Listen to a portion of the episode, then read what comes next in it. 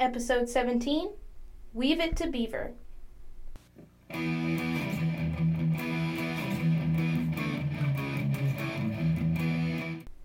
Happy Stitch Timber! I'm Kristen Regular and I'm showing you how to whip up a new embroidery stitch every day this month. Have no fear, we're going to start with the basics. But by the time this month is through, you'll be a stitch witch with 30 spellbinding new stitches under your belt. Listen as I describe each step. If you want to watch me and follow along with your own needle, I'll give you a link to my short video at the end. It's the 17th of Stitch Timber, and the stitch of the day is Weave It to Beaver.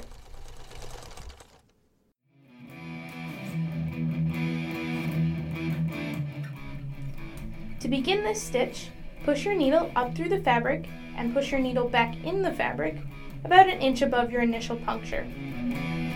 Repeat this step about four or five times, leaving a small space between each stitch, about a couple millimeters.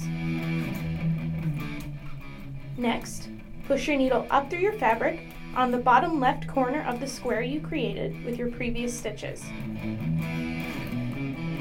Next, you'll begin weaving the thread in and out of the stitches without puncturing the fabric. Repeat this until the block has been filled in, and you can do a woven stitch. Bye.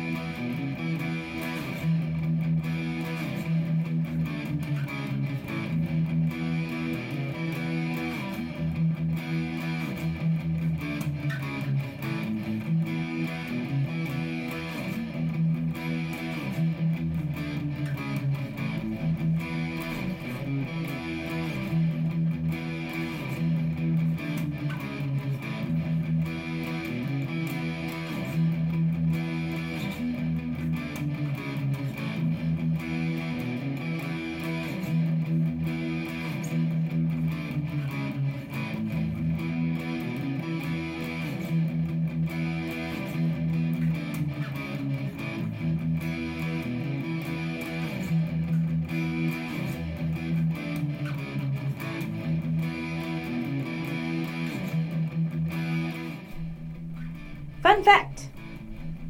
This stitch is often used to patch up small holes in fabric, as it sort of mimics the way a fabric is woven in the first place, so it's really a more discreet way of fixing up a hole.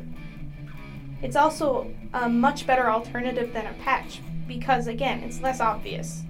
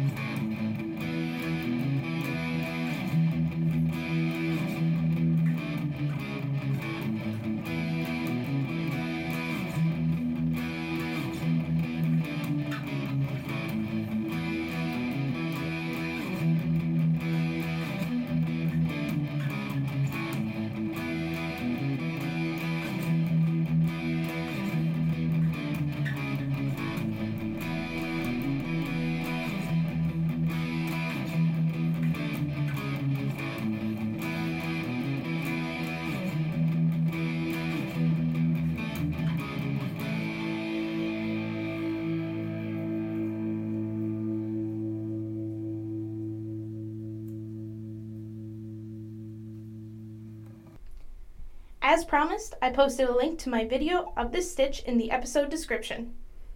Happy stitching! A huge thank you to Eric Piercy for his cover of China Grove. Stay tuned tomorrow to learn how to do a sculptural stitch. Stay tuned to the Fogbank channel for my next episode.